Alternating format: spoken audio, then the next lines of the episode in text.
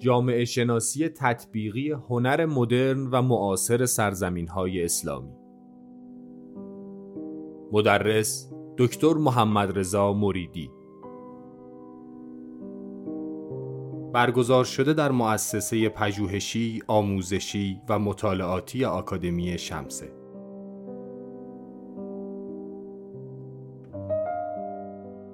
چگونه هنرمندان کشورهای پیرامونی و سرزمینهای اسلامی مدرنیته را تجربه کردند؟ آیا روایتهای غیر غربی از مدرنیته امکان پذیر بوده است؟ برای پاسخ به این پرسش ها به مطالعات منطقه‌ای هنر می‌پردازیم و با رویکرد جامعه شناسی تاریخی تطبیقی به تجربه هنرمندان سرزمین های پیرامونی، استعماری یا اسلامی می‌پردازیم که چگونه تلاش کردند هنر تاریخی و میراثیشان را در پیوند با هنر مدرن درک کنند و به خلق آثار ملی، بومی، اسلامی مدرن بپردازند.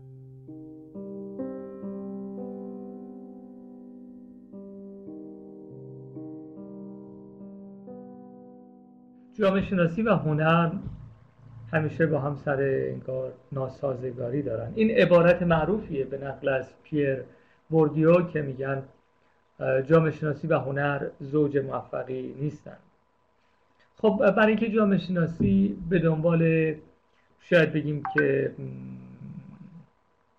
افسون زدایی کردن از هنره جامعه شناسی به دنبال افسون زدایی کردن از قدرت قدرت های سیاسی. برای همینه که گاهی وقتا به مزاق سیاست خوش نمیاد. جامعه شناسی با این روی کرده افسون زده وقتی سراغ موضوعاتی مثل هنر بره یا وقتی سراغ موضوعاتی مثل دین بره حتما می‌تونه خیلی مناقشه برانگیز بشه بله جامعه شناسی دین جامعه شناسی سیاست جامعه شناسی هنر اینا حوزه های مناقشه برانگیز و چالش برانگیزی هم. حالا شما با چنین روی کردی بخواید سراغ جامعه شناسی هنر اسلامی برید. و چه چیزی به دست خواهد آمد؟ آیا آیا قراره که شما افسون زدایی کنید از امور دینی؟ یا نه قراره که زاویه دید دیگری رو اینجا دنبال کنید؟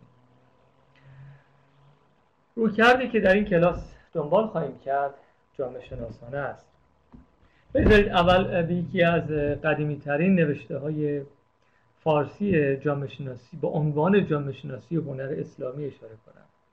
در کتاب هنر و جامعه که توسط آقای شهریار عدل گردآوری و نوشته شد تو ایران سال 1362 هم چاپ شده.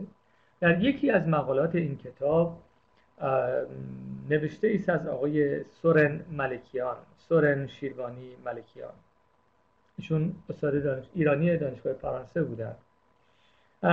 یکی از مقالات این کتاب اسمش هست جامعه شناسی هنر اسلامی. اتفاقا آقای عدل در مقدمه کتاب هم اشاره می‌کنه که میگه این مقاله فتح بابی خواهد بود برای مطالعه جامعه شناسانه هنر اسلامی. با این حال الانی که داریم صحبت می‌کنیم و چهل سال از این مقاله گذشته شما کمتر نوشته می‌تونید سراغ داشته باشید که اسمش رو بشه یا حداقل بشه اونو زیر عنوان جامعه شناسی و هنر اسلامی قرار داد. تو این مقاله آقای ملکیان میره سراغ یک جام فلزی و توضیح میده که خواستگاه اجتماعی این جام فلزی چیست. اما نکته که در مطالعه این مقاله وجود داره اینه که منظور آقای ملکیان از جامعه شناسی مطالعه زمینه های اجتماعیه. بسیار اتفاق میفته که ما مطالعات جامعه شناسی هنر رو تقلیل بدیم به مطالعه زمینه های اجتماعی هنر. به قول خانم ناتل هنیک میگه معمولا جامعه شناسی به خدمت تاریخ هنر در میاد. یا اصلا این اصطلاح رو به کار می‌بره خانم هنیک و میگه جامعه شناسی کار را بنداز تاریخ هنر میشه. چرا؟ چون می‌تونه بیشتر به زمینه های اجتماعی بپردازه. با این حال جامعه شناسی فقط مطالعه زمینه های اجتماعی نیست. جامعه شناسی طرح مسئله ویژه خودش رو داره. و اینکه جامعه شناسی هنر رو به مطالعه زمینه های اجتماعی در تاریخ هنر تقلیل بدیم راه به خطاست.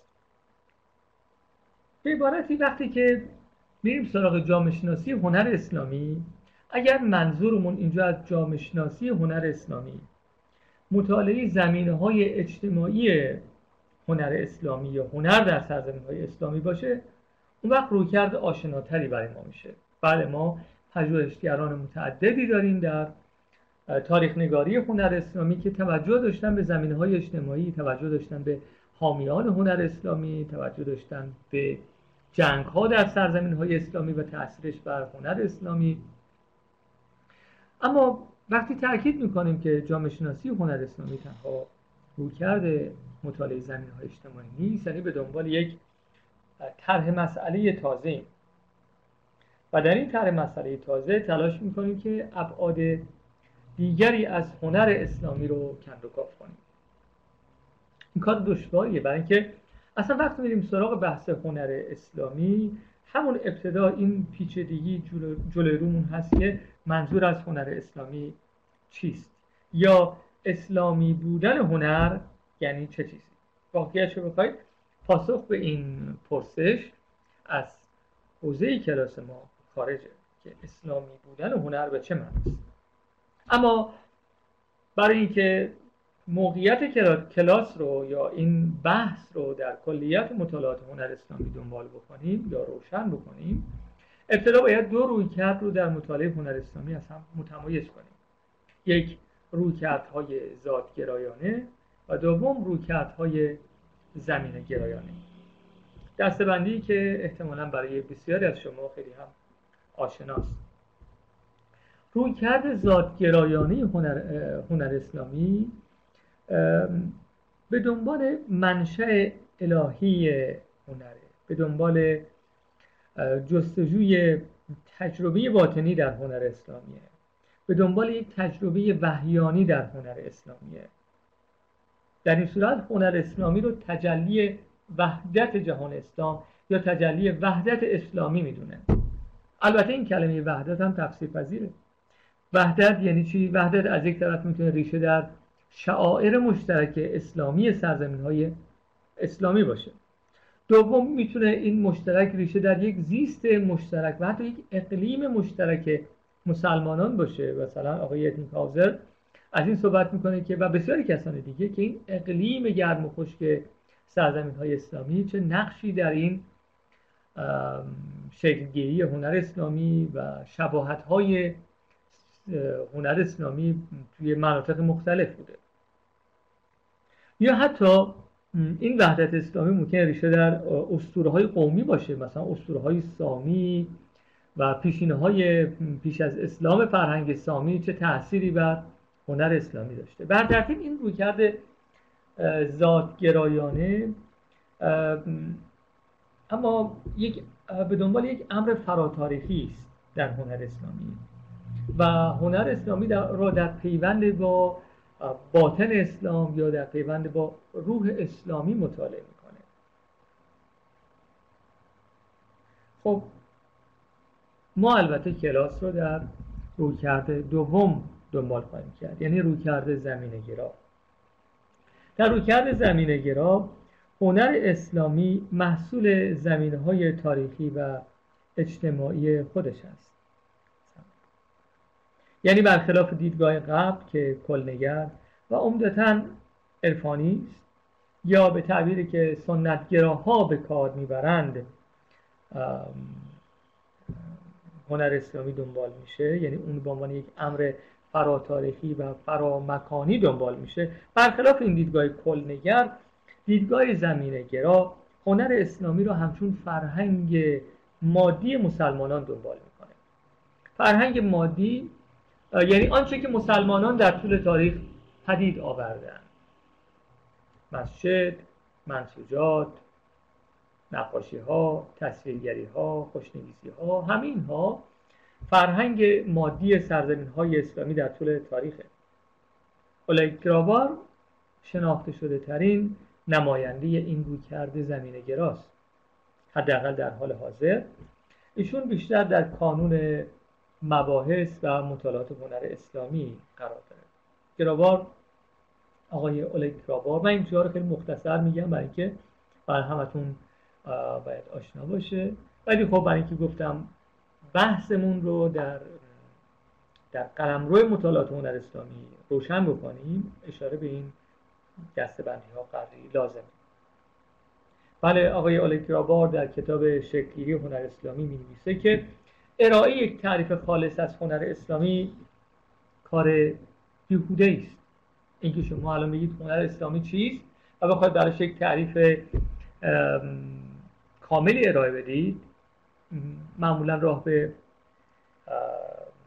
به ابهام می‌بره. در عوض ایشون هنر اسلامی رو در پیوند با میراث قومی مطالعه می‌کنه. هنر اسلامی رو در پیوند با فرهنگ منطقه‌ای یا در پیوند با روابط سیاسی سرزمین های مسلمانان یا در پیوند با شرایط اقتصادی سرزمین های اسلامی مطالعه می‌کنه. هنر اسلامی برآمده از زیست اجتماعی مسلمانانه. خب این رویکرد زمینه گرا خیلی شبیه هست به این که در ابتدا ارز کردم گفتم که خیلی شبیه به رویکرد تاریخ نگارهایی که جامعه شناسی هنر رو تقلیل میدن به زمین های اجتماعی. روی کرده یعنی شما مباحث اجتماعی گزاره های جامعه شناسانی رو حتی در مطالعات اولگرابار می‌تونید دنبال بکنید. گاهی وقتا حتی نوع بحثش به واقعا کاری که جامعه شناسان انجام میدن نزدیک میشه. مثلا توی مقاله که آقای گرابار درباره رویدادهای هنری و اون جشنواره فستیوال معروف هنر اسلامی در سال 1976 انجام میده.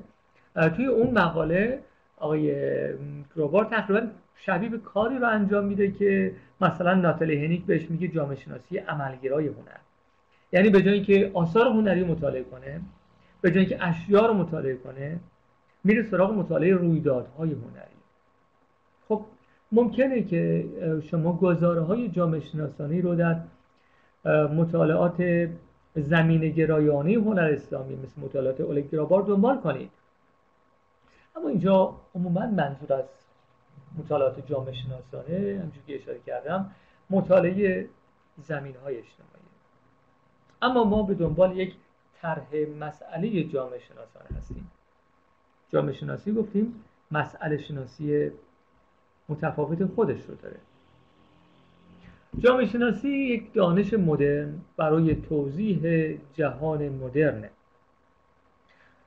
جامعه شناسی در تلاش برای توضیح گسست بین جوامع سنتی در گذر به دوران مدرنه. برای همینه که مثلا به دنبال توضیح تحولات خانواده در گذر از یک نظام سنتی به نظام مدرنه. میشه جامعه شناسی خانواده. یا جامعه شناسی در تلاش برای توضیح تجربه دین یا مفهوم دین در گذر از یک جامعه سنتی به یک جامعه مدرنه. جامعه شناسی دین میشه. یا حتی تغییر و تحول نظام های سیاسی رو از صورت های سنتی به مدرن مثلا از نظام خلیفه گرا به دولت های مدرن مورد مطالعه قرار میده. میشه جامعه شناسی سیاسی. و به همین ترتیب جامعه شناسی هنر اسلامی رو در گذار از جوامع سنتی به جوامع مدرن مطالعه می‌کنه.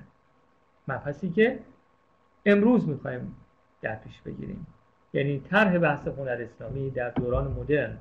یا روی دیگر مسئله می‌تونیم بگیم طرح بحث تجربه هنر مدرن در سرزمین های اسلامی من نسبت این دوتا رو یعنی هنر اسلامی مدرن و هنر مدرن در سرزمین های اسلامی رو در طول توضیح میدم. اما همجور که احتمالا مطالعات شما هم این رو تایید می‌کنه اغلب مطالعات هنر اسلامی تا پایان قرن 18 هم دنبال میشه و مواجهه هنر اسلامی با دوران مدرن اساسا در مطالعات هنر اسلامی غایبه. شما کمتر نوشته ای کمتر مقاله ای رو می‌تونید پیدا کنید که هنر اسلامی رو در دوران مدرن دنبال کرده باشه. نه اینکه اصلا نیست اما در مقایسه با آنچه که بهش میگیم مطالعات هنر اسلامی سهم مطالعات هنر مدرن یا هنر اسلامی در دوران مدرن بسیار اندکی. در ایران واقعا تعداد مقالاتی که در این حوزه نوشته شده به تعداد انگشتان یک دست هم نیست. و این خیلی عجیبه. این غیبت ناشی از چیه؟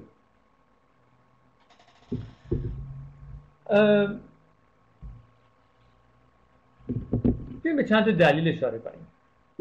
برای برخی هنر اسلامی به مسابه یک میراث فرهنگی و تاریخی اسلامه. یعنی هنر اسلامی یک امر میراثی است. برای همین یک مسئله موزهی یا یک مسئله تاریخی مربوط به گذشته. این رویکرد میراثی همونجور که شما در دیگر حوزه های مطالعات میراث می‌دونید مثلا مطالعات میراث در حوزه هنرهای ملی نه؟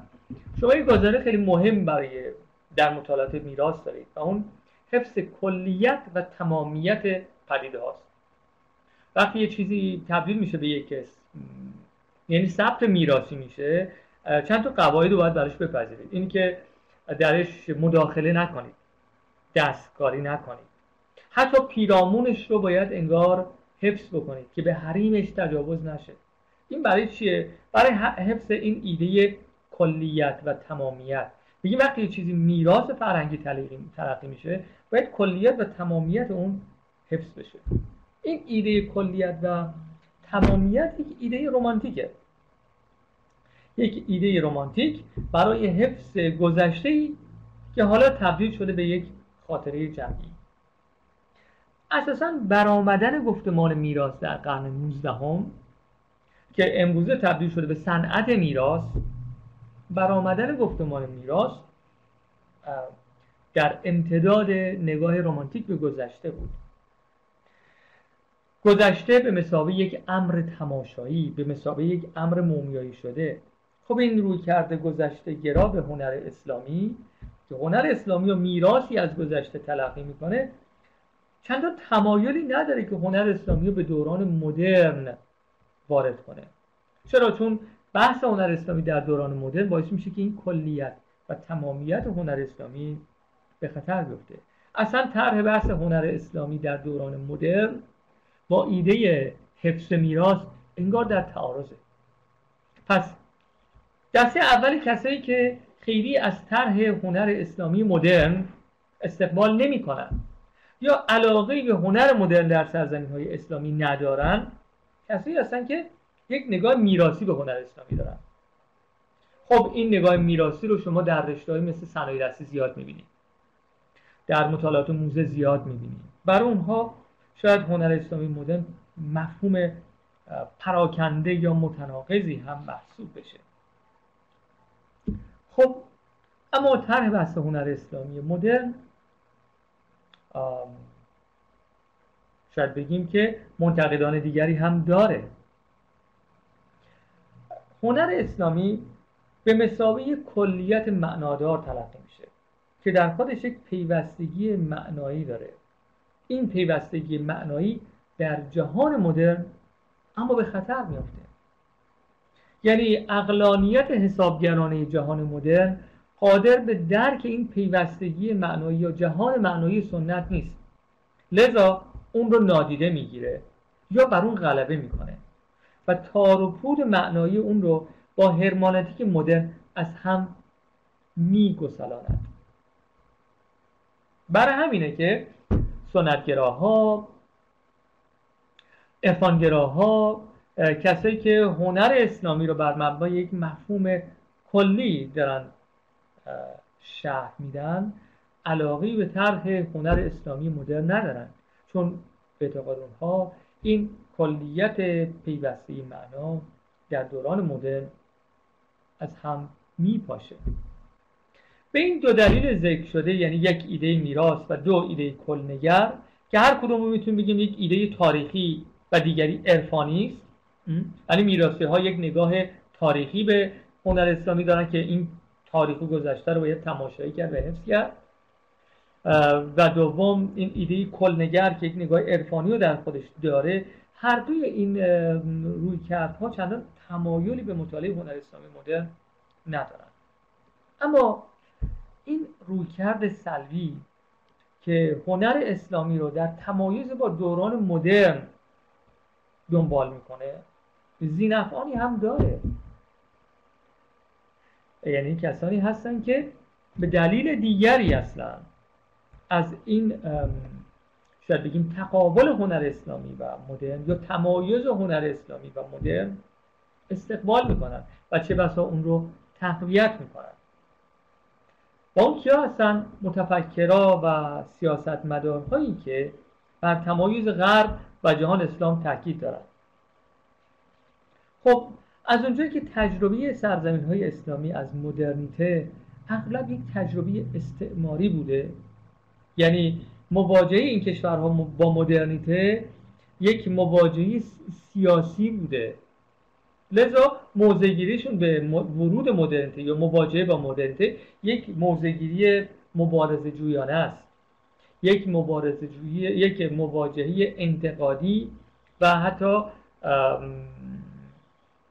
سلبی است یعنی مدرنیته در این روی کرد مثل اسب تروای غرب تلقی میشه که ورود مدرنیته با خودش وابستگی اقتصادی میره میاره با خودش از خود دیگانگی فرهنگی میاره با خودش از خود باختگی دینی میاره با خودش غرب زدگی میاره.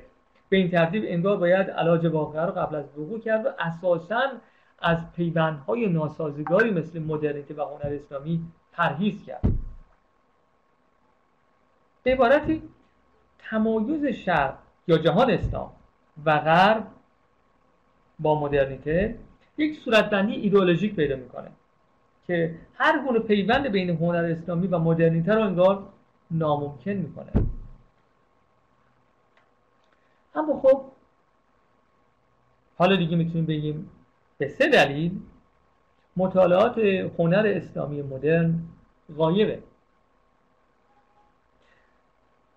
اما جامعه شناسی چه کمکی می‌تونه به ما بکنه؟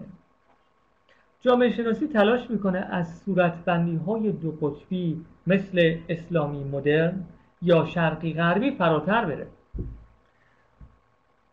یعنی اغلب آنچه که محصول دیدگاه های رومانتیک یا زینفعان سیاسی رو نقد می‌کنه. اصلا کار جامعه شناسی که زینفعان رو آشکار بکنه و افسانه های رومانتیک رو برملا بکنه. گفتیم جامعه شناسی کارش افسانه زداییه. یا حداقل چنین تلاشی می‌کنه. لذا جامعه شناسی راهی رو به مطالعه هنر اسلامی در دوران مدرن باز می‌کنه. اما جامعه شناسی نگاه متفاوتی رو به به مدرنیته در نظر می‌گیره. جامعه شناسی یک دانش نسبی نگره یک دانش کسرتگراست و معتقده که نه مدرنیته یک امر ثابت کلی و یک پارچه است و نه هنر اسلامی یک امر ثابت کلی و یک پارچه است که هر دو رو به مسابقه کلیت ادغام ناپذیر بخوایم تصویر کنیم. بلکه همچنین گرابار هم در کتاب خودش توصیف می‌کنه میگه هنر اسلامی مثل یک منشور میمونه. مدرنیته هم همچون یک منشور میمونه. ابعاد مختلفی داره. مواجهه این دو می‌تونه با پیوند تلفیق ادغام همامیزی همزیستی و همسویی همراه باشه. مواجهه هنر اسلامی و مدرن یک تجربه تاریخی بوده که ابعاد مختلف داره. و این ابعاد مختلف رو باید در دوره های مختلف عصر مدرن با هم دنبال کنیم. با این حال جامعه شناسی همواره دشواری های پیش خود روی خودش داره در این بحث. به یک زاویه دیگه از قضیه هم اشاره کنیم.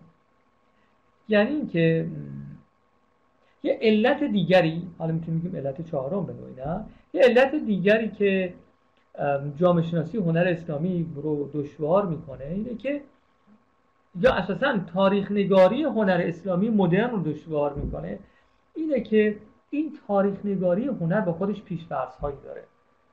یعنی اصلا تاریخ نگاری هنر وقتی میاد سراغ هنر اسلامی اون هم در دوران مدرن درگیر مفروضات و اگزیوم هایی میشه که انگار تاریخ هنر اسلامی رو به پیش نمی‌بره. خب این مسئله رو باید در خود تاریخ هنر دنبال کنیم. اگرچه تاریخ هنر ادعا می‌کنه که تاریخ هنر جهان هست اما به واقع شما هم می‌دونید که این تاریخ هنر غربه. تاریخ هنر روایتی از پیوستگی روند رو به کمال فرهنگ غربه. یعنی همواره تصویری از تاریخ هنر ساخته میشه که پیوستگی شما در این توسعه هنر غرب می‌تونید ببینید. در کمال یافتگی هنر غرب می‌تونید ببینید. خب تو این روند رو به کمال فرهنگ غرب واقعا فرهنگ های دیگه و هنر سرزمین های دیگه جایی ندارن تو این مسیر. در حاشیه هستن. یعنی تاریخ هنر دیگر سرزمین ها اغلب واریاسیونی از هنر غرب تلقی میشه که چندان ارزش تحلیلی نداره. برای همین وقتی شما تاریخ هنر غرب رو میگید انگار زیر مجموعه های اون یا واریاسیون های اون هم دارید بحث می‌کنید. حتی اگه بخشی از هنر اسلامی توی سرزمین های دیگه هم هنر سرزمین های دیگه هم در تاریخ هنر جای پیدا کنند اون بخشی از تاریخ این سرزمین هاست که در غرب وجود داره. یعنی در موزه های غرب وجود داره. بر همینه که واقعا سهم دیگر سرزمین ها در تاریخ هنر اندکه. حالا این رو وقتی در دوران مدرن صحبت کنید دشواریش مضاعف میشه. یعنی هنر مدرن و معاصر دیگر کشورها در تاریخ هنر مدرن واقعا جایی نداره و سهمی هم نداره. یعنی همینجور که شما اروپا محوری و غرب محوری رو در سیاست می‌بینید و در اقتصاد می‌بینید در هنر هم می‌بینید. که باید حالا نقد بشه. ما همینجور که الان رویکردهای انتقادی به اروپا محوری داریم رویکردهای انتقادی به نظام سرمایه‌داری غرب محور داریم رویکردهای انتقادی متعددی به تاریخ هنر غرب محور هم داریم. از پس این رویکردهای انتقادی که حالا مجال تازه پیدا شده که هنر سرزمین های پیرامونی هم یک قدری به عرصه بیان. خب شما این روی کرد و در تاریخ هنر که فقط نه بلکه در خود جریان هنر مدرن و معاصر هم می‌بینید به خصوص در هنر معاصر. یعنی در هنر معاصر تلاش میشه سهم بیشتر به دیگر کشورها داده بشه. مثلا در نمایشگاه ها و رویدادها کسرت فرهنگی بیشتری می‌بینید از سرزمین های دیگه مشارکت می‌کنن. حداقلش اینه که حضور دارن و کارشون رو به نمایش می‌گذارن. این بازنگری در تاریخ هنر محصول بازاندیشی در مفهوم مدرنیته است. پرسش از این دست که پرسش های دشواری هم هستن نه؟ حالا پیش روی محقق هاست. یک آیا مدرنیته یک دستاورد غربی است؟ آیا محصول انحصاری غربه که گسترش مدرنیته رو به توسعه استعماری تبدیل می‌کنه؟ آیا مدرن شدن منجر به غربی شدن یا همسو شدن با غرب میشه؟ پس مدرنیته های غیر غربی چطوری هست؟ آیا مدرنیته های ملی مثل مدرنیته ایرانی مدرنیته عربی مدرنیته ترکی مدرنیته ژاپنی مدرنیته مکزیکی وجود ندارن؟ چرا وجود دارن؟ ما امروزه خیلی از این بحث داریم نه؟ ما اصلا مدرنیته چینی مدرنیته ژاپنی یعنی تجربه مدرنیته تو کشورها مثل هم نیست. و اینکه همه این تجربه های مدرنیته رو واریاسیونی از مفهوم مدرنیته در غرب بدونیم خیلی تقلید گرایانه است. خب اگر مدرنیته های دیگر وجود دارند آیا میشه گفت که کشورهای اسلامی هم یک نوع مدرنیته اسلامی دارند آیا طرح بحث مدرنیته اسلامی امکان پذیره خب چطوری ما الان می‌تونیم به از هنر اسلامی مدرن یا هنر مدرن در سرزمین های اسلامی صحبت کنیم؟ وقتی که از تا حد امیدوار باشیم به پیوند یا سازگاری مدرنیته و تجربه مدرنیته و اسلام. پس باید مدام این سوال از خودمون بپرسیم که آیا واقعا مدرنیته های دیگر وجود دارن؟ آیا ما می‌تونیم از مدرنیته اسلامی که مدرنیته یک رخداد نبوده. مدرنیته یک دستاورد تاریخی. یعنی یک شبه و یک روزه با یک رویداد پدید نیامده. ارزیابی از این که آیا مدرنیته های دیگر به وجود آمدند؟ هم یک ارزیابی تاریخیه. شاید طرح بحث مدرنیته های دیگر یا حتی تجربه مدرنیته در سرزمین های دیگر مثل ایران یه عمر صد ساله داره. شاید در مقایسه با تجربه مدرنیته شکلگیری مدرنیته در بستر صنعتی شدن در کشورهای اروپایی که یک بازه زمانی 500 ساله رو با خودش داره شاید کمی زود باشه یا شتاب زده باشه ارزیابی از اینکه آیا مدرنیته های دیگر به وجود آمدن یا خیر. من الان نمی‌خوام این قضاوت رو بکنم ولی می‌تونیم از یک امکان صحبت کنیم.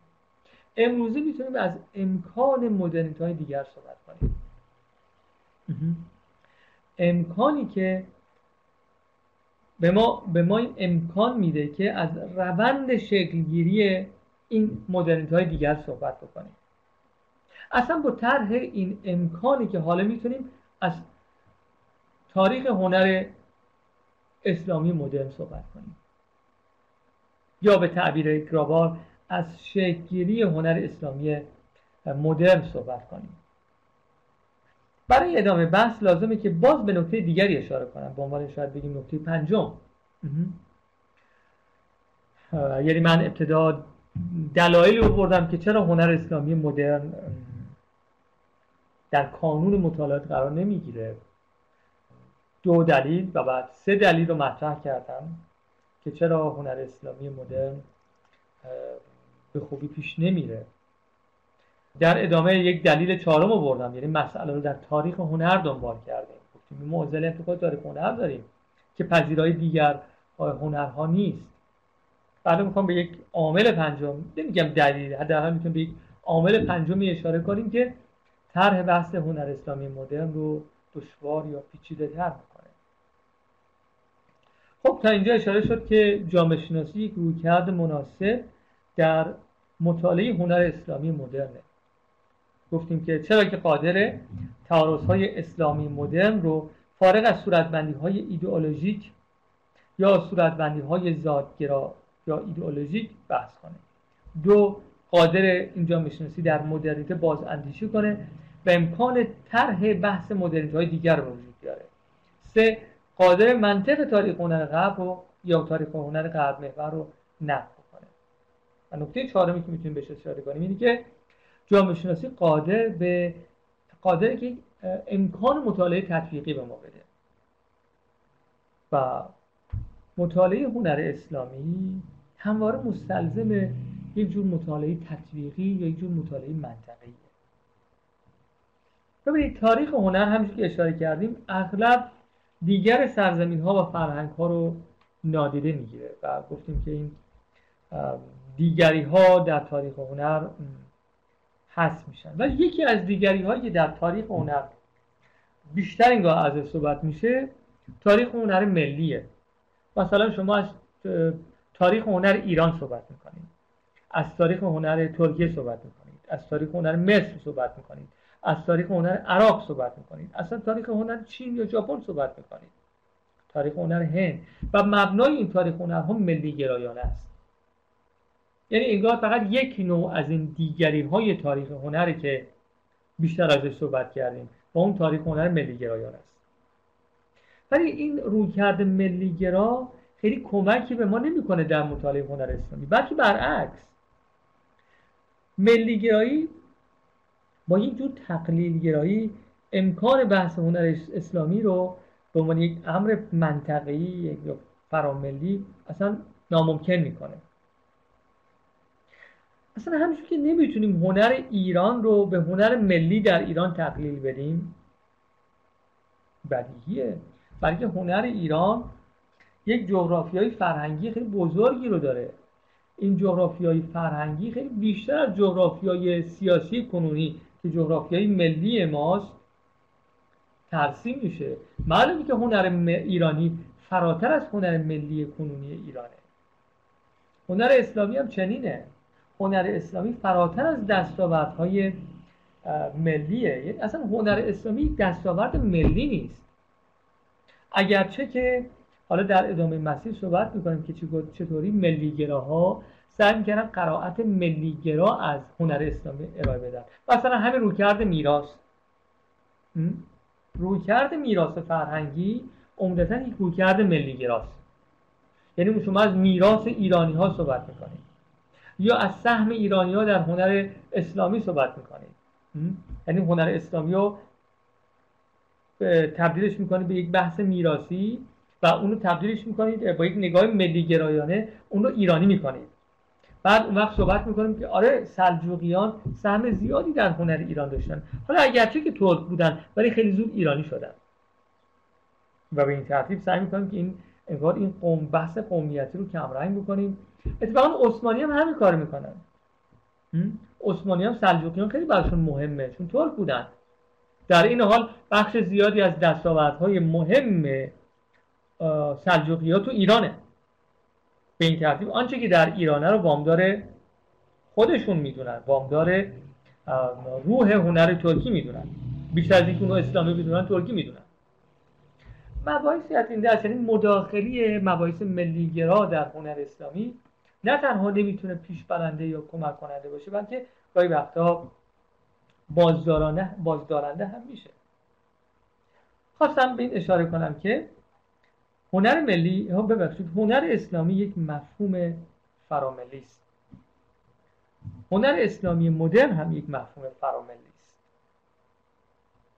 بلر و بلوم در اون مقاله معروف سراب هنر اسلامی تقریبا همچین عبارتی اشاره می‌کنن که شما می‌تونید در ایران یا اصلا در سرزمین های اسلامی کرسی های متعددی رو پیدا کنید که ایرانی ها درباره هنر ایرانی حرف می‌زنن. مصری ها درباره هنر مصری ترک ها درباره هنر ترکی. ولی کمتر کرسی رو پیدا می‌کنید که اسمش باشه کرسی هنر اسلامی. و میگه اساسا طرح هنر اسلامی به عنوان یک کلیت بیشتر مختص غربه راست میگه. مطالعات هنر اسلامی بیشتر ریشه در مطالعات دانشگاه های غرب داره. ما در ایران البته هایی برای هنر اسلامی داریم که توی همین دهه 90 تاسیسشون کردیم.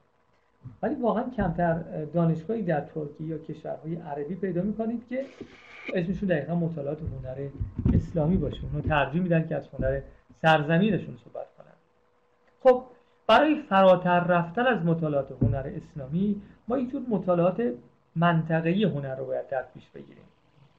برای مطالعات ملی گرای هنر اغلب تبادل فرهنگی سرزمین خودشون با کشورهای همسایه رو نادیده می‌گیرن. یا یه جوری ترسیم می‌کنن که هنر ملی هنر مثلا مدرن دستاورد ملی بوده در ایران در ایران در ترکیه. که این دستاورد ملی رو با حد اکثر تمایز با کشورهای همسایهشون نشون میدن مثلا ما در ایران میگیم که نقاشی خط یه جور هنر ملی ایرانه و انقدر در این ملی بودن و متمایز بودن از کشورهای همسایه به مسابقه رقیب تاکید داریم که یادمون میره که خب اگه ما نقاشی خط داریم تو عراق هم نقاشی خط داریم تو ترکیه هم نقاشی خط داریم پاکستان هم نقاشی خط داریم حتی تو هند هم نقاشی خط داریم. نیست. برای اینکه یک نگاه رقابت جویانه در این رویکرد ملیگرا هست که هر ملتی می‌خواد خودش رو متمایز کنه و حتی برتر نشون بده نسبت به کشورهای همسایه. لذا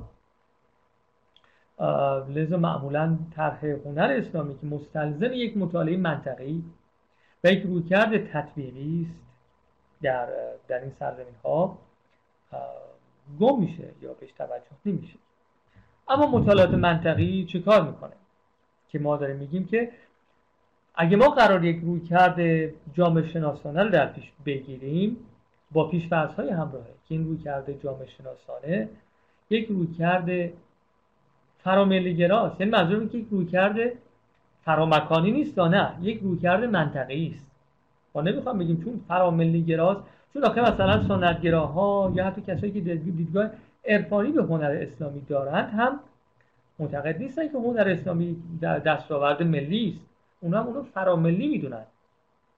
اما فراملی بودن به معنی یک امر فرامکانی بودن یا متافیزیکی بودن نیست. منظور ما در این بحث اینه که هنر اسلامی یک امر منطقی است. یعنی اون رو باید در پیوند با مطالعات منطقی دنبال کنیم.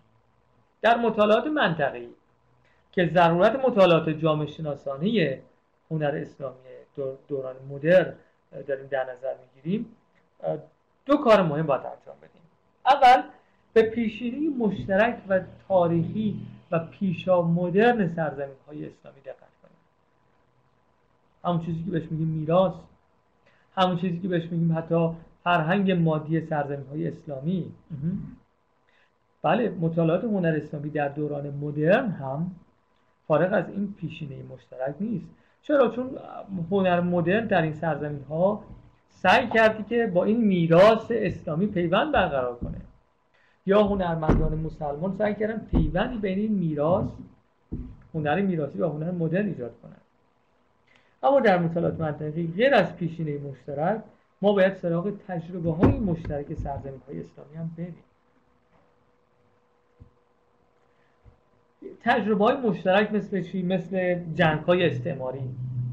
عمده ما سرزمین های اسلامی مواجه همون با اروپا یک مواجهه استعماری بوده. برای همین در خودمون کلی تجربه جنگ های استعماری رو داریم. مثلا مشروط خواهی در ایران و عثمانی و مصر در خودش یه جور استعمار ستیزی هم پرورش داد. برای همین یک شخصیت مشترک انگار در ایران و ترکیه و مصر مهمه مثل سید جمال الدین اسدآبادی انگار و حتی تا, تا هند این شخصیت تا هند هم اهمیت داره. تا پاکستان و افغانستان و اونجا هم تاثیر خودشو داشته. خب چطوری؟ برای اینکه جنگ های ضد استعماری و بعد کمی بعدتر شورش های استقلال طلبانه و کمی بعدتر شورش های ملی گرایانه بخش از تجربه مشترک سرزمین های اسلامی در دوران مدرن پس ما در مطالعات منطقه هنر که گفتیم های اسلامی در دوران مدرن پس ما در مطالعات منطقه هنر که گفتیم محور مطالعات جامعه شناسی تطبیقی ما خواهد بود در مطالعه هنر اسلامی مدرن. اینه که هم سراغ میراث مشترک بریم هم سراغ تجربه های مشترک بریم.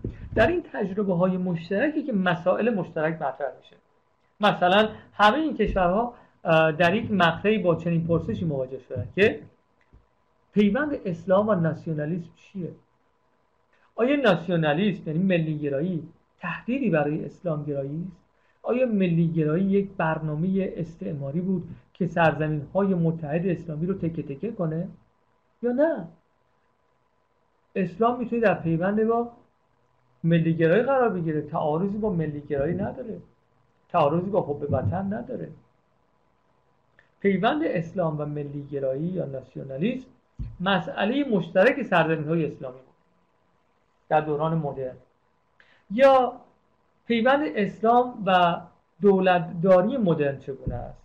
یعنی دولتداری مدرن به جای خلیفه گرایی. یعنی اون پارادایم دولت ملتی که در عمده کشورهای اسلامی غالب شد یعنی در ایران و ترکیه و مصر و عراق. غالب شد. اما در کش... و جایگزین برای خلیفه گرایی شد. اما در کشورهایی مثل عربستان این اتفاق نیفتاد. اونا همچنان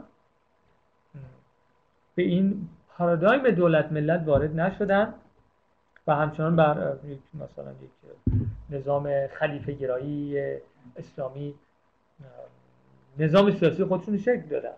اما این مسئله اسلام و دولت داری مدرن مسئله مشترک سرزمین های اسلامی در دوران مدرن و اینا تجربه های مشترکی رقم زد. یا اسلام و فمینیسم. اسلام و فمینیسم چقدر می‌تونن به هم نزدیک بشن؟ موقعیت زنها در سرزمین های اسلامی یک مسئله مشترک مسئله مشترک ماست در ایران یعنی زنها در ایران زنها در مصر زنها در عراق زنها در افغانستان تو یک سطحی با مسائل مشترک همراه مواجه هستن. خب اینا بخش از تجربه مشترک سرزمین های اسلامیه نه؟ این مسائلی هستش که باعث میشه که تجربه فرهنگی سرزمین های اسلامی شبیه به هم بشه.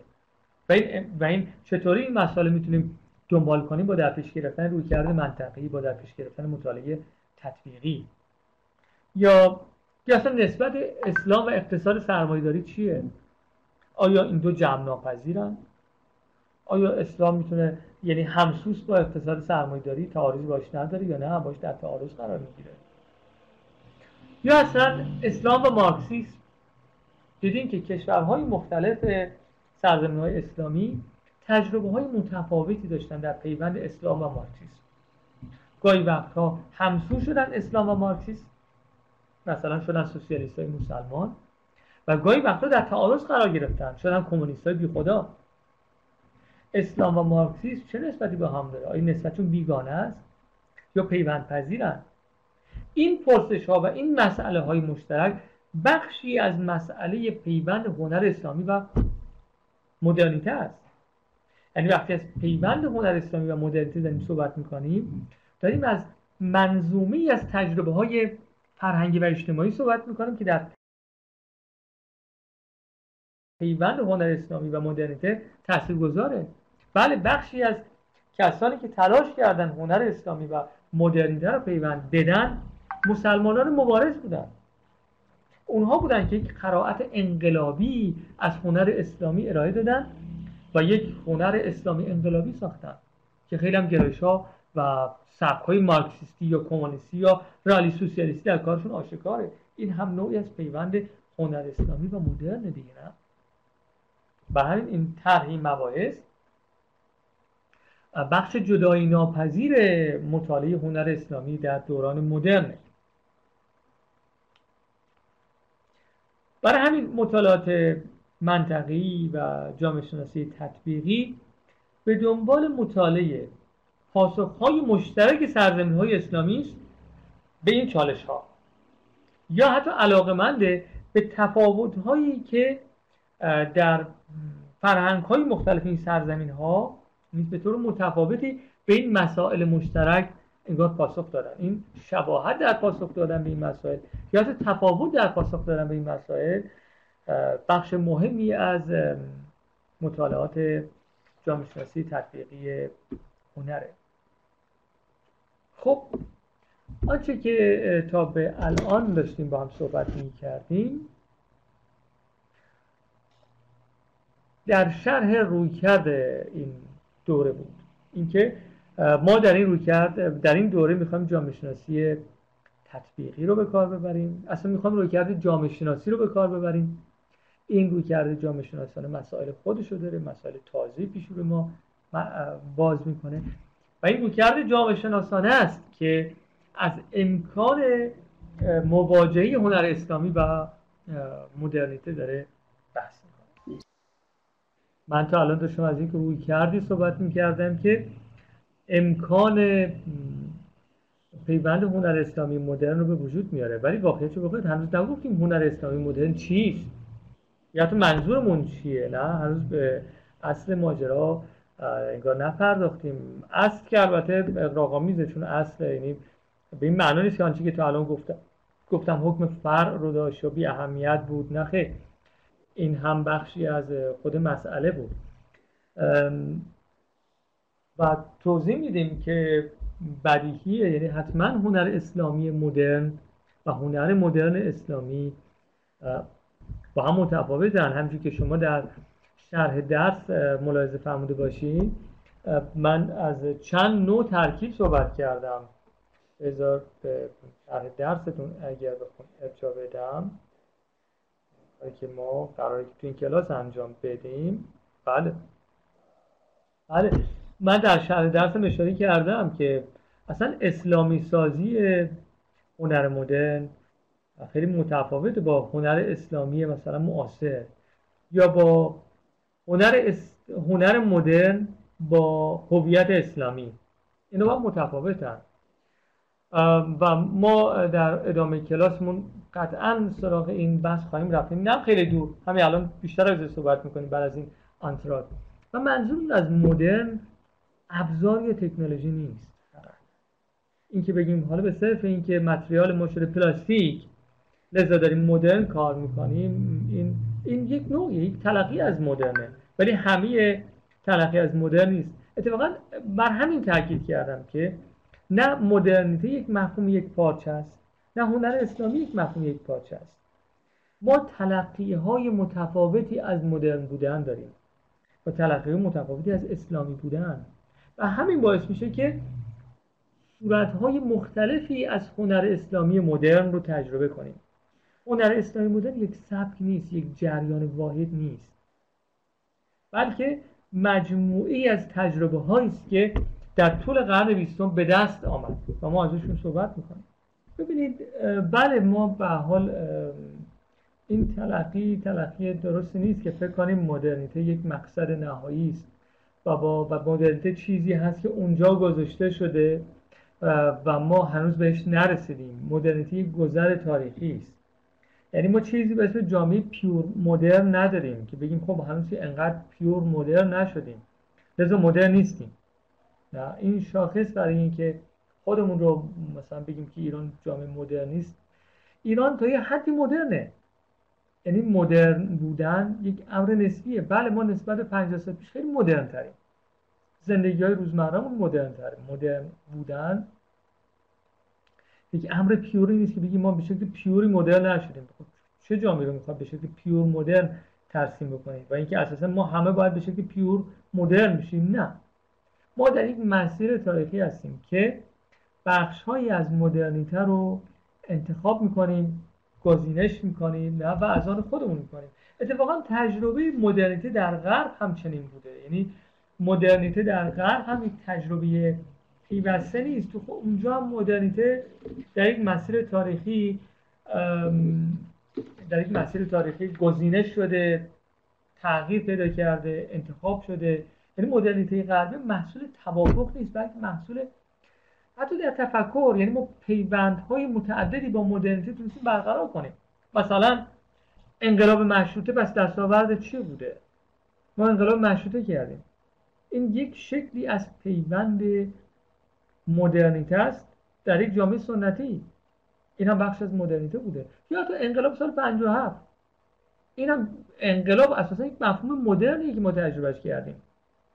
نتایجش خیلی سنت گرایانه بود. ولی هم شکلی از تغییر بود. در همون دوران بود که کلی آدم بودن که خودشون رو سوسیالیست مسلمان می‌دونستن. یعنی از باب فکری هم سوسیالیست بودن هم مسلمان بودن. این هم یک شکلی از پیوند این یک شکلی از تجربه مدرنیته است. همچون که همه الان کسانی دارن که خودشون مسلمان می‌دونن فمینیست هم می‌دونن. خودشون مسلمان می‌دونن ملیگرام می‌دونن. ما همین مسیرهای اندیشه رو تجربه کردیم. این که بگید مدرن شدن مستلزم ترک تفکر پیش از اینه خب این, این دقیقا دو قطبی کردنه و ما دقیقا کلاسمون رو با کنار گذاشتن این پیش داریم دنبال می‌کنیم و به پیش می‌بریم.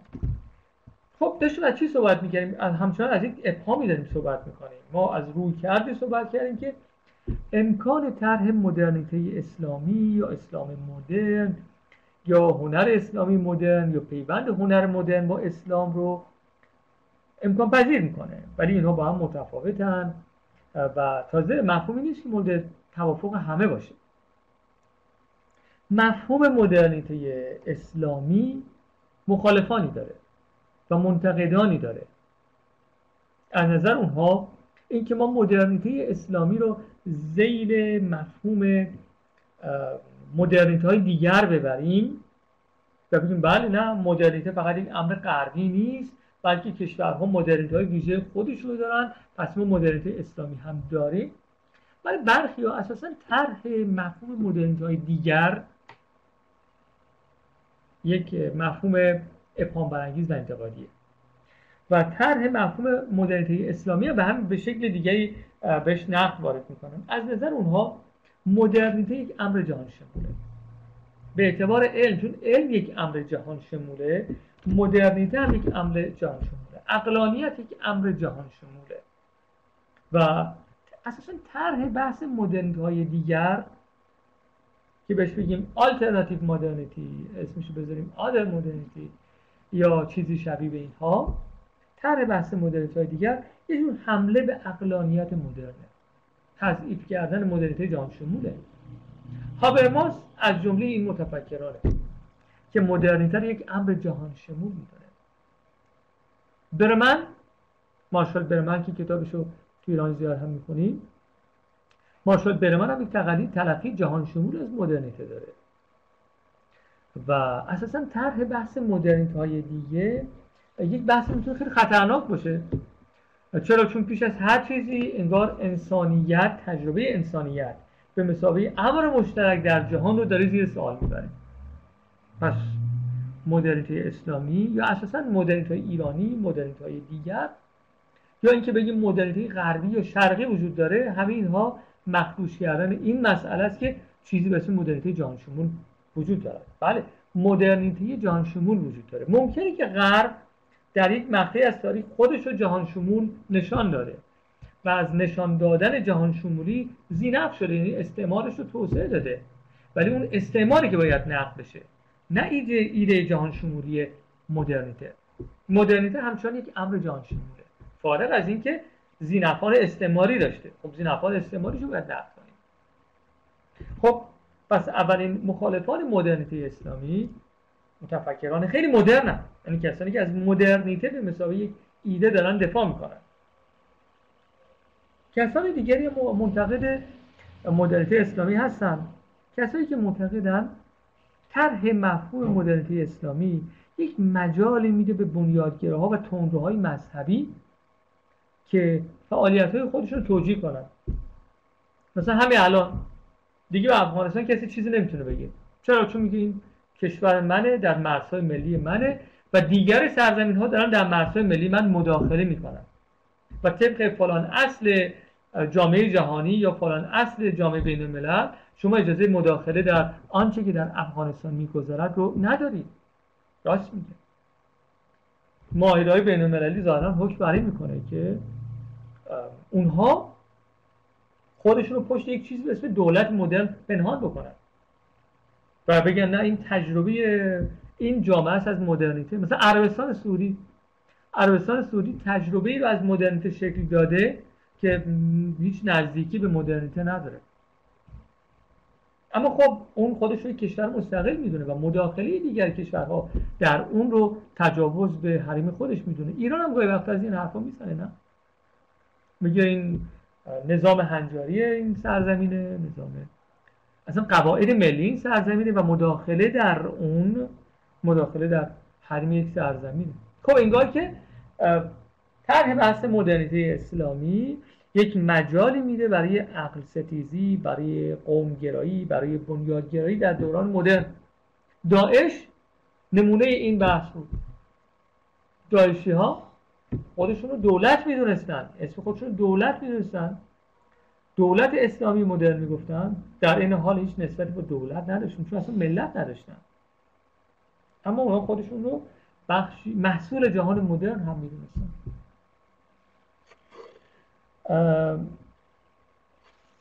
یه نکته دیگه توی فرمان شما بود که اول صحبت کردید و اینه که آیا مدرنیته اسلامی یک ایده پست مدرنه؟ بله. مدرنیته اسلامی اساسا طرح مفهوم مدرنیته اسلامی محصول نقد مدرنیته غربی است. یعنی ما گفتیم گفتیم با نقد مدرنیته غربی حالا باید از این امکانی صحبت کنیم که نه خب امکانهای دیگری هم برای مدرنیته وجود داره. اگرچه همینجور که گفتم منتقدانش باورجا هستن. و در پس این نقد مدرنیته ما می‌تونیم از مدرنیته اسلامی صحبت کنیم. آیا این به معنی اینه که ما داریم در یک متن پست مدرن صحبت می‌کنیم؟ خیلی. هابرماس اتفاقا از منتقدان این دیدگاهه که میگه نقد مدرن و عبور حتی از مدرنیته به معنی پست مدرن نیست. پست مدرن به معنی عبور از مدرنیته نیست که بگه مدرنیته متعلق به دورانی بود که ما ازش عبور کردیم. اصلا پست مدرن همچین معنایی نداره. یا حداقل ترقی هابرماس از اون چنین نیست. برای همینه که اسم اون مقاله معروفش می‌ذاره پروژه ناتمام مدرنیته. چه بسا گذارتون اون مقاله هم افتاده باشه. و هابرماس نکته جالبی میگه. میگه توی مفهوم پست مدرن دو دسته به هم می‌رسن. یک محافظه کارها و بنیادگراها و پست مدرن ها میگه پست مدرن ها با نقد مدرنیته با عبور از مدرنیتی رهایی بخش مجال میدن به همین بنیادگراها. راستم میگه. اگرچه که هابرماس این مقاله معروف رو تو سالهای 1980 نوشت اما دو دهه بعدش پیوند بین پست مدرن ها و بنیادگراها انگار خودشو نشون داد. خیلی از کسانی که خودشونو منتقل مدرنیته می‌دونن در عین حال خودشونو تندروی مذهبی یا بنیادگرا یا فعال دینی می‌دونن؟ خودشون رو در یک هویت تازه بازسازی می‌کنن به اسم پست مدرن بودن. اما واقعا چنین نیست. پست مدرن معنیش به معنی یعنی به معنی بازگشته به سنت نیست. یا به معنی این نیست که مجالی بده برای اینکه سنتگراها بتونن خودشون سازماندهی کنن. اساسا پست مدرن هر نوع سازماندهی رو فرو میریزه. سازماندهی اقلانیت مدرن رو فرو میریزد. چه برسه به سازماندهی یک نظام سنتی مثل بنیادگرایی لذا این, این توافق به تعبیر هابرماس یک توافق سوری است. به دست هم یعنی پایدار نخواهد اما خب بالاخره با این موافقه یا مخالف های مدرنیته اسلامی مدرنیته اسلامی چی می‌تونه باشه؟ ببینید ما می‌تونیم یک تیتی ترسیم کنیم که در یک طرفش مدرنیته اسلامی است و در یک طرفش اسلام مدرنه. مدرنیته اسلامی به دنبال چی و چه تلقی از مدرنیته داره؟ این کسایی به دنبال مدرنیته اسلامی و اونو, اونو ممکن می‌دونن از نظر دینی که تلقیشون از مدرنیته کاملا ابزاریه. ولی مدرنیته چیزی بیشتر از ابزار نیست. مدرنیته یک نظام فکری نیست. مدرنیته تکنولوژیه. قرار نیست که تکنولوژی نظام معنایی مثلا دین رو به خطر بندازه یا قاعدتا نباید این اتفاق بیفته. این یک ابزار همونجور که در طول تاریخ بوده همون معماری معماری همیشه بوده معماری در خدمت سازه های بناهای دینی در آمده خب الان هم می‌تونه در بیاد. الان ما می‌تونیم توی قطر مسجدی بسازیم که خیلی شگفت انگیز باشه ولی در این حال مسجده. ما میگیم که مسجده. حتی که خیلی شگفت انگیز باشه. اما خب اونها ابزار مدرنیته رو به خدمت می‌گیرن. می‌تونه آنچه که ساخته می‌شود اسمشو بذاریم هنر مدرن خیلی تکنولوژیک باشه اصلا خیلی دیجیتالایز شده باشه تعاملی باشه می‌تونه بزرگ مقیاس باشه می‌تونه خیلی کوچک مقیاس باشه میکرو باشه ماکرو باشه. یعنی تجربه هایی که از هنر اسلامی داره ایجاد می‌کنه می‌تونه بسته به فناوری خیلی تغییر بکنه خیلی تفاوت بکنه. ولی همه آنچه که بهش میگه مدرنیته فقط یک ابزاره فقط یک تکنولوژیه. نه؟ خب مثلا کشورهای مثلا ایران ترجیح میده چنین تلقی از مدرنیته رو در پیش بگیره. بگه مدرنیته فقط ابزاره. نظام فکری مدرنیته به درد ما نمی‌خوره. اونو بذاریم کنار. اما از دستاوردهای جهان مدرن باید استفاده کنیم. عربستان هم همین میگه. میگه نه نگاه کنید. مدرن شدن رو اگر شما برابر با تجربه های مثل دولت ملت بدانید اصلا آغاز مدرن شدن با تاسیس دولت ها بود. با وقوع انقلاب ها و تاسیس دولت ها بود. این جهان مدرن میشه فرانسه خب ولی کشوری مثل عربستان که وارد پارادایم دولت ملت نمیشه که اصلا مدرن این معنی پس نمیشه نه؟ برای که مدرن رو به مثال یک نظام فکری که در این نظام فکری مردم اهمیت پیدا می‌کنن مردم سهمخواه قدرت میشن در نظام سیاسی سنتی عربستان جایی نداره. تجربه عربستان از مدرنیته تأسیس دولت مدرن نیست. اما عربستان جدیدترین دستاوردهای مدرن رو به خدمت می‌گیره. صحرا رو می‌تونه بکنه بیابون بیابون رو می‌تونه بکنه بهشت دریا رو می‌تونه بکنه خشکی خشکی رو می‌تونه بکنه دریا. از جدیدترین دستاوردهای تکنولوژی جهان می‌تونه استفاده کنه ولی همچنان نظام سیاسی سنتی باشه. این تجربی از مدرنیته اسلامیه نه؟ ولی اینجا معنی مدرنیته ابزارمنده. بله. بعضی نظام های سیاسی چنین تلقی از مدرنیته رو دنبال می‌کنن. خب معلومه این تلقی از مدرنیته وقتی سراغ هنر اسلامی میره تعریف خاصی از هنر اسلامی میده. در این هنر اسلامی شما یک هنر اسلامی تکنولوژیک می‌بینید. ممکنه همون هنرهای اسلامی قبل باشه که شما تجربهش می‌کردید ولی خیلی فناورانه شده. ابعاد تازه گرفته سه بعدی شده اصلا چهار بعدی شده. اصلا متحرک شده دیجیتالایز شده نه؟ ابزارمند شده. خب شما این هم یک تجربه از مدرنیته است یا بخشی از تجربه سرزمین های اسلامی در دوران مدرن. ولی همش نیست. حالا ما درباره تجربه هنری خب مفصلتر صحبت می‌کنیم نمونه آثار رو صحبت می‌کنیم. فعلا داریم کنکاش مفهومی می‌کنیم خب گفتیم پیوند مدرنیته و اسلام رو می‌تونیم در یک طیف قرار بدیم نه؟ در یک طیف مدرنیته اسلامی بود که یک تلقی تقلیل گرایانه از مدرنیته داره به مسابقه ابزار به مسابقه فناوری به مسابقه دستاورد جهان مدرن. اما سوی دیگر قضیه اصلا اسلام مدرنه. مگه اسلام هم مدرن و غیر مدرن داره؟ اینجاست که منتقدان اسلامی اتفاقا بیشتر طرح بحث می‌کنن. یعنی اگر که در مدرنیته اسلامی که تلقی از مدرنیته خیلی ابزاری هستش منتقدان مدرن به عرصه میان. همونایی که می‌گفتن سنت خودش رو در پشت ابزارهای مدرن پنهان می‌کنه و شما در پشت جامعه بزرگ و با شکوه و زیبا و ظاهرا مدرن عربستان نظام سنتیش رو پنهان می‌کنید و این راه به خطا بردنه. سوی دیگر قضیه منتقدان اسلامی هستن که میگن در پشت اسلام مدرن هم یک تعریفی داره صورت می‌گیره. اسلام مدرن یعنی چی؟ میگیم اصلا اسلام مدرن و غیر مدرن داریم. اصلا میگیم چند تا اسلام داریم؟ وقتی شما میگید اسلام مدرن پیش فرضش که شما از یک اسلامی دارید صحبت می‌کنید که چند گونه است. یعنی اسلام قبل و بعد داریم در حالی که در نگاه دینی شما چند جور اسلام ندارید شما یه اسلام دارید خب اما اسلام مدرن چطور ممکنه؟ پس اسلام مدرن به دنبال یک تعریف خاص به دنبال یک تفسیر خاصی از اسلام دیگه نه که پیوند اسلام مدرن ممکن می‌تونه. مثلا به دنبال یک اسلام معنوی میگرده. به دنبال یک اسلام تاریخی میگرده. همونایی که اول داشتیم صحبت می‌کردیم دیگه نه؟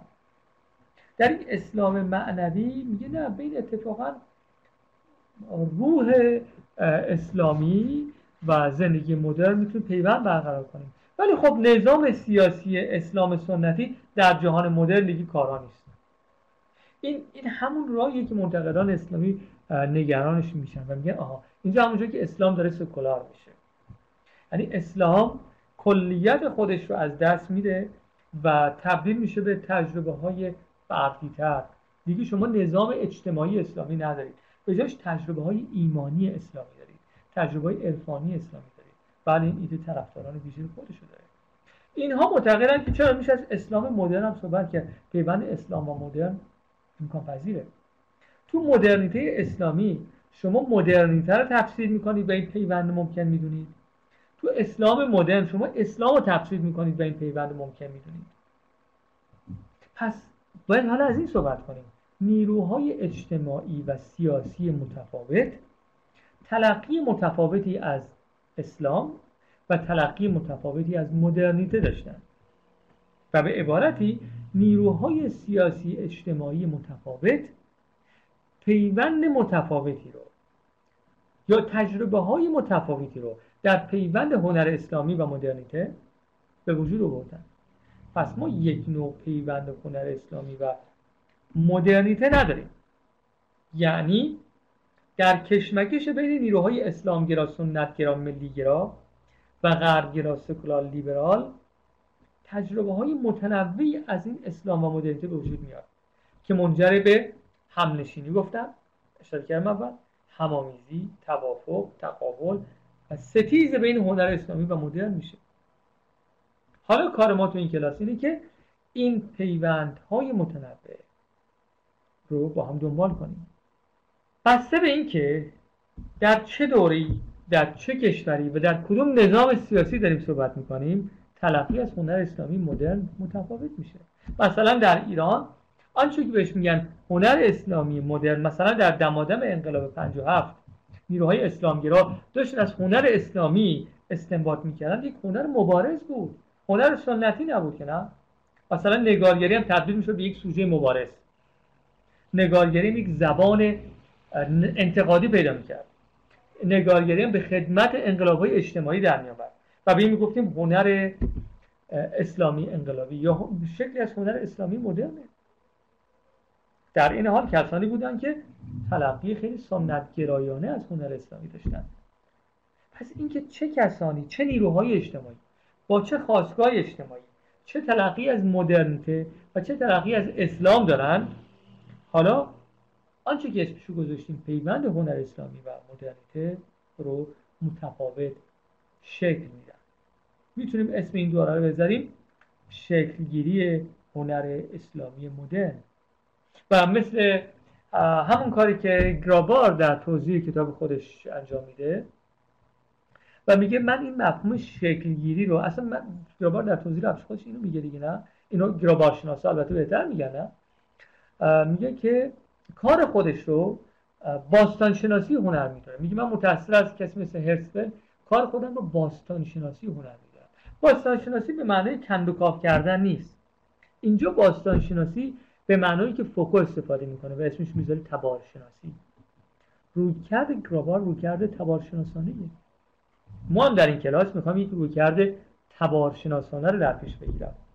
و در این رویکرد تبار شناسانه حالا هنر اسلامی مدرن یک مفهوم گفتمانی میشه که در گفتمان های مختلف نیروهای سیاسی اجتماعی مختلف با مقاصد متفاوت تفسیرهای متفاوتی از پیوند هنر اسلامی و مدرن ارائه دادن. پس ما یک جریان از هنر اسلامی نداریم. پیش رومون گفتمان های مختلف و جریان های مختلفی از این پیوند داریم. جلسات بعد بیشتر ازشون صحبت می‌کنیم که بالاخره منظورمون چی هست و سراغ خود آثار هم بریم. و وقت بهتر می‌تونیم صحبت کنیم که اسلامیزه کردن هنر مدرن چقدر فرق داره با هنر اسلامی؟ خب با هنر مدرن با هنر معاصر با هویت اسلامی. اینا چقدر با هم می‌تونن متفاوت باشن این راه پیش روی کلاس ماست. چیزی که این جلسه برام مهم بود اینه که رویکرد نظری این کارو بیکم بیشتر توضیح بدم که باز یه نفر نگه که آیا ترکیب هنر اسلامی مدرن یک جور همنشینی نامتناقض نیست؟ من پاسخ میدم یک همنشینی چند وجهیه. اگه شما هنر اسلامی رو یک مفهوم کامل بدونید و یک مفهوم تاریخی ندونه در نظر نگیرید یک مفهوم منشوری در نظر نگیرید که وجوه مختلف سیاسی اجتماعی داره و مدرنیتر هم یک مفهوم یک پارچه بدونید که اونو معادل غرب بدونید هیچ وقت نمی‌تونید از هنر اسلامی مدرن بحث کنید. اینجا با این دو قطبی سازی ها که اشاره کردم دو قطبی سازی ها عمدتا راه ایدئولوژیک سازی هم می‌برن. یعنی ایدئولوژیک میشه این دو قطبی ها این ایدئولوژیک شدن بحث راه رو برای هر گونه پیوند بین هنر اسلامی و مدرن میبنده. در حالی که ما می‌خوایم توضیح بدیم که چطور هنرمندها تلاش کردند فارغ از این مفهوم پردازی ها هنر اسلامی مدرن رو شکل بدن. باید به سراغ تجربه هنرمندان در این زمینه